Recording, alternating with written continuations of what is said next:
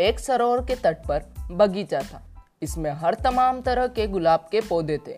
लोग वहां आते तो वे वहां खिले गुलाब के फूलों की तारीफ करते।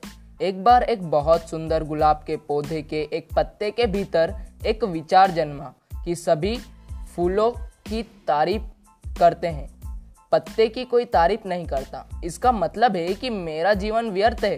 पत्ते के अंदर हीन भावना घर करने लगी और वह मुरझाने लगा।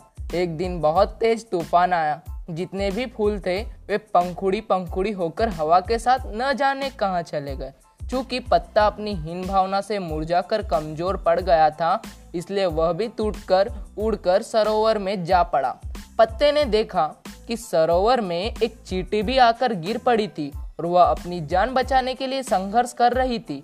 चींटी को थकान से बेदम होते देख पत्ता उसके पास गया और उससे कहा, घबराओ मत, तुम मेरी पीठ पर बैठ जाओ।